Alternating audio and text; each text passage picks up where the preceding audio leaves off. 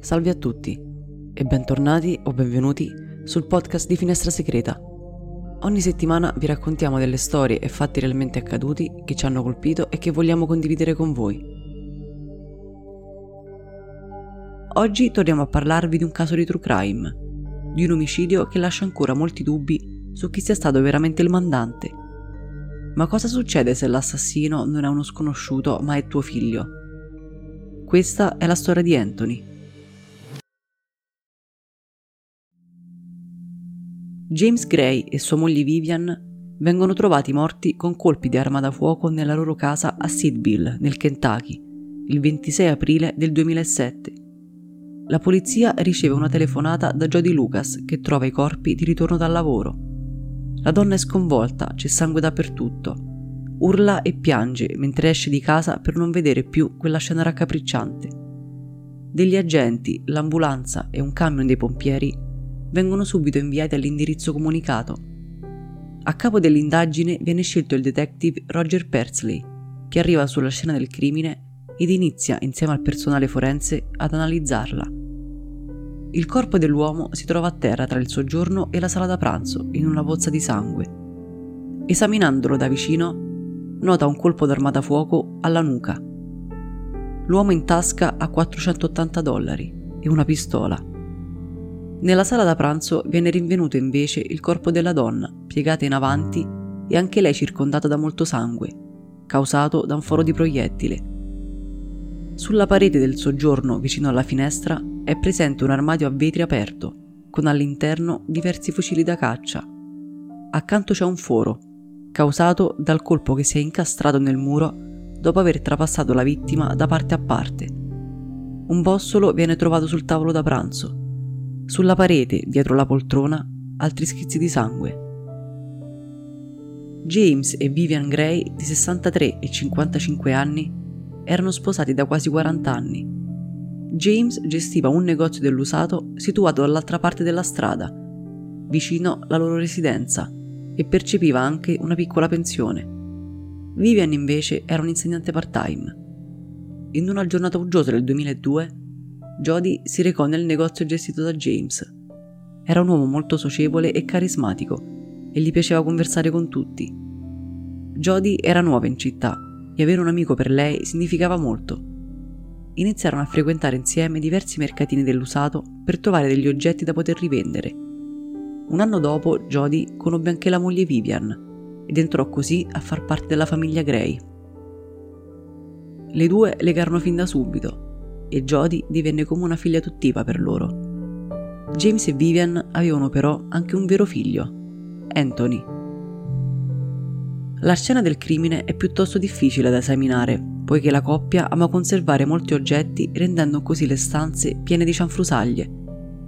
In casa non ci sono segni di infrazione o colluttazione. Le armi si trovano ancora all'interno dell'armadio e gli oggetti di valore in bella vista non sono stati toccati. Diverse prove vengono rinvenute. Nel giardino accanto a un pick-up parcheggiato ci sono 3 banconote da $100. La prima idea del detective Roger è che James e Vivian conoscevano il loro assassino e le ricerche si concentrano sul loro unico figlio, Anthony, che lavora a Lexington come meccanico.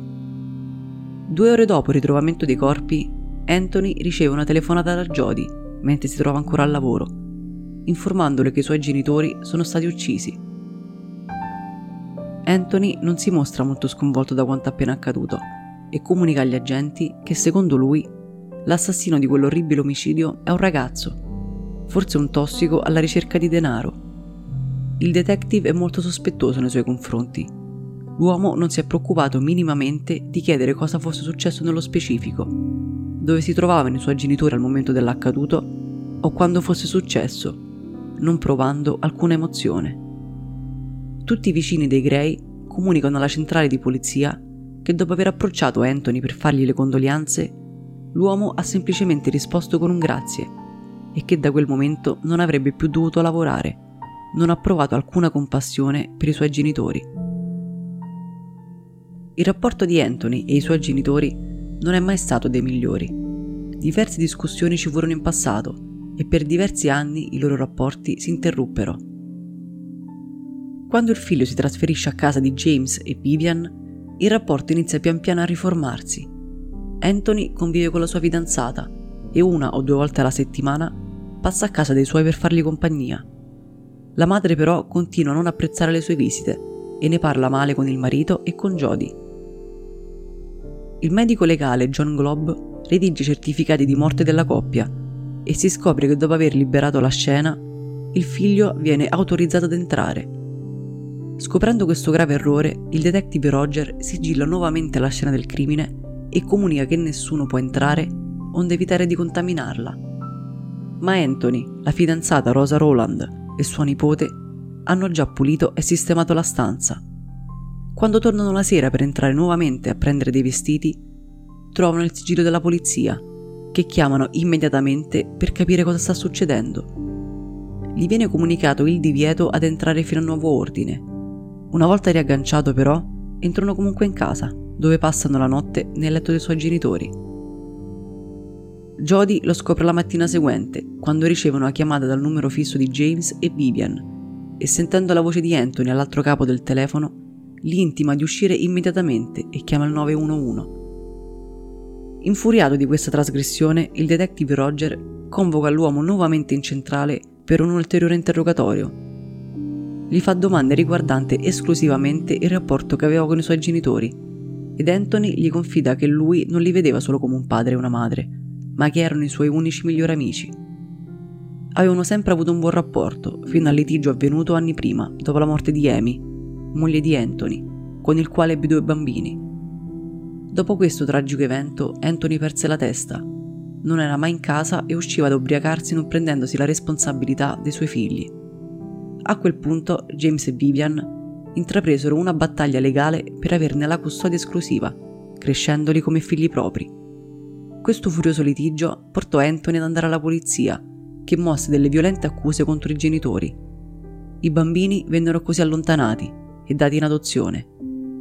Vivian cadde in depressione quando le tolsero i nipoti e per questo non riuscì mai a perdonare il figlio.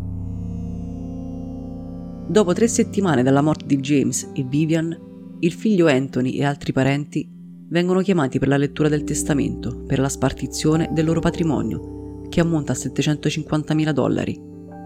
Prima dell'omicidio, la coppia voleva che Jody fosse l'esecutrice testamentaria e che tutti i loro beni andassero ai loro 2 nipoti, Charles e Darwin. Durante l'interrogatorio fatto a Rosa, la fidanzata di Anthony, lei comunica che un paio di settimane prima dell'accaduto, figlio e genitori avevano avuto una forte lite quando l'uomo scoprì che James e Vivian volevano tagliarlo fuori dal testamento. Gli confessa che Anthony aveva pensato a lungo sulla cosa e che forse c'era una possibilità di mettere mano sulla loro eredità. Se entrambi i nipoti, ovvero i suoi figli, fossero morti, lui sarebbe stato l'unico erede di sangue in grado di riscuotere l'intero patrimonio. Il detective decide così di parlare con Jody per chiederle se avesse più informazioni sul testamento. La donna annuisce, dicendogli che avrebbero trovato il testamento e altre polizze assicurative all'interno della cassaforte che tenevano nel seminterrato. Si recano immediatamente all'abitazione e trovano un accesso segreto che porta al seminterrato, non notato in precedenza. Ma una volta scesi, non vi è alcuna traccia della cassaforte. Jody è sicura che è stato Anthony a rubarla, la sera che è andata a dormire là, facendo sparire il testamento per diventare così il principale erede.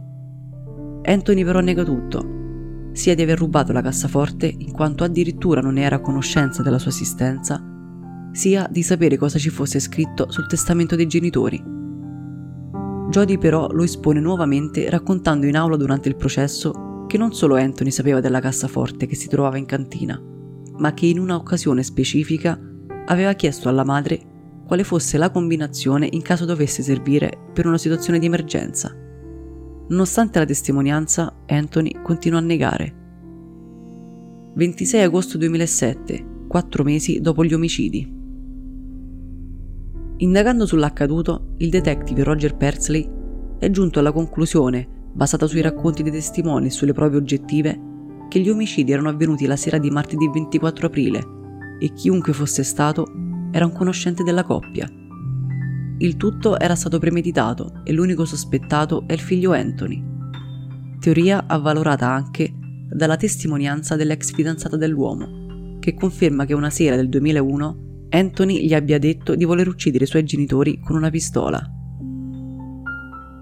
Ripercorrendo la giornata di martedì 24 aprile del 2007, Anthony dichiara di averla trascorsa al lavoro e che dopo aver terminato è tornato a casa della fidanzata Rosa per trascorrere la serata insieme come di consueto.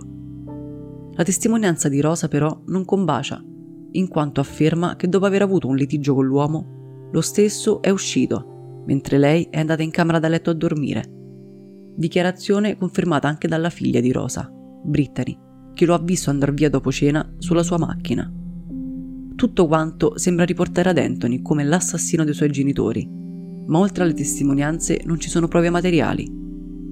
Messo alla stretta con tutte queste dichiarazioni, Anthony, durante un altro interrogatorio avvenuto ad ottobre, conferma di essere andato quella sera a casa dei suoi genitori, poiché infuriato con la fidanzata, ma solamente per sfogarsi con loro e calmarsi. Dice di essere arrivato attorno alle 21 e di aver trascorso con loro un'ora circa nel soggiorno a parlare. Poi non si ricorda più niente, non ricorda dell'esplosione dei colpi o di come abbia preso la pistola di suo padre. Confessa però di aver sparato prima al padre e poi alla madre, preso da un momento di ira incontrollabile. Esce dall'abitazione, corre verso l'auto e scappa in preda al panico. Questa è la confessione che tutti stavano aspettando da molti mesi. Mentre sembra che tutta la vicenda sia finalmente giunta ad una conclusione, Anthony telefona a Jody, raccontandole di aver confessato tutto alla polizia, ma una frase la sconvolge. Dicono che sono stato io, quindi penso che sia vero, ma non lo ricordo. Nel 2012 Anthony Gray viene processato per il duplice omicidio dei suoi genitori. La giuria però non raggiunge un verdetto. Viene quindi avviato un secondo processo, dove in questo caso la giuria, dopo aver impiegato 15 ore, raggiunge il verdetto. La sentenza è colpevole di omicidio e viene condannata a 45 anni di carcere.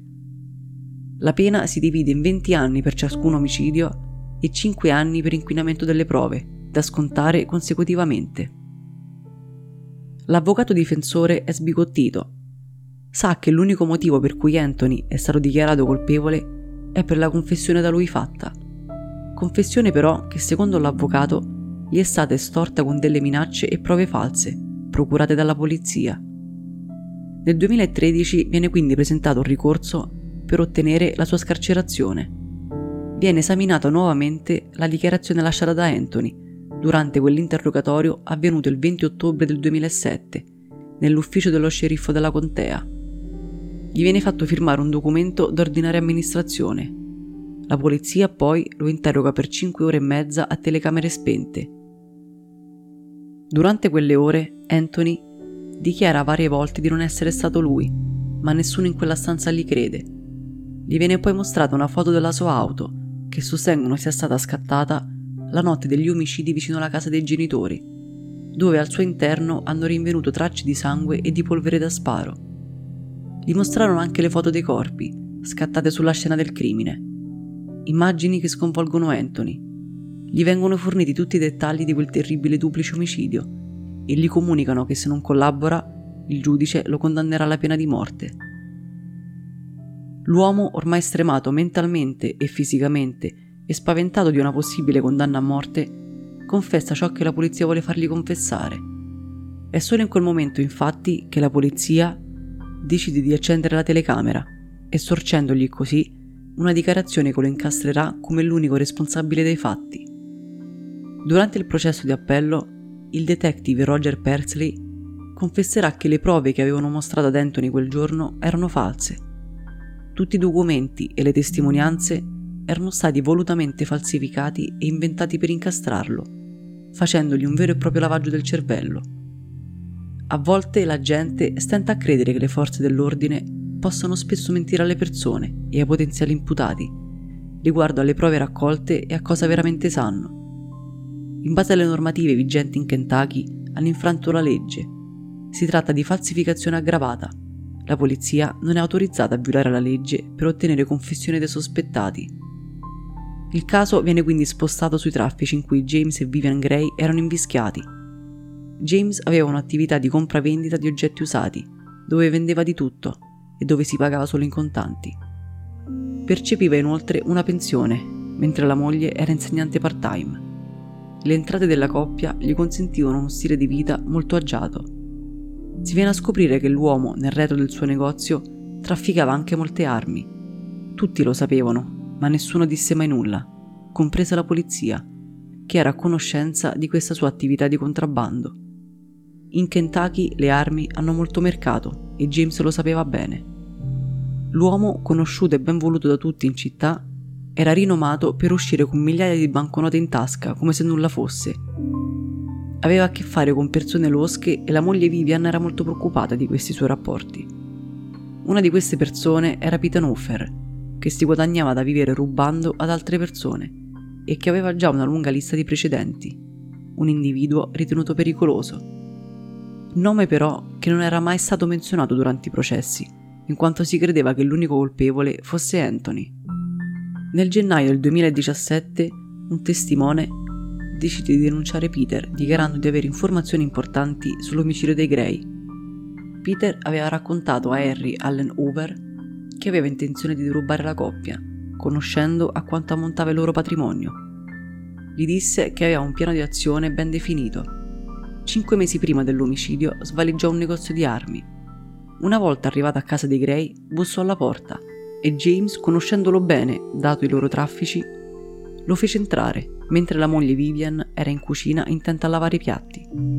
Dopo pochi minuti sparò dapprima a James per poi passare a Vivian. Aveva raccontato il tutto nei minimi dettagli, orgoglioso del lavoro svolto e di averla fatta franca. Non trovò però la cassaforte e quindi il suo piano si rivelò un fallimento. La polizia era a conoscenza degli affari tra James Gray e Peter Hoffer, ma decisero di non indagare su quest'ultimo. Questa testimonianza su Peter non è mai stata ascoltata dalla giuria perché non approvata dal giudice in carica. Il processo viene ribaltato e questa volta sotto accusa viene messo il distretto della polizia della contea e il detective Roger Persley, incaricati delle indagini.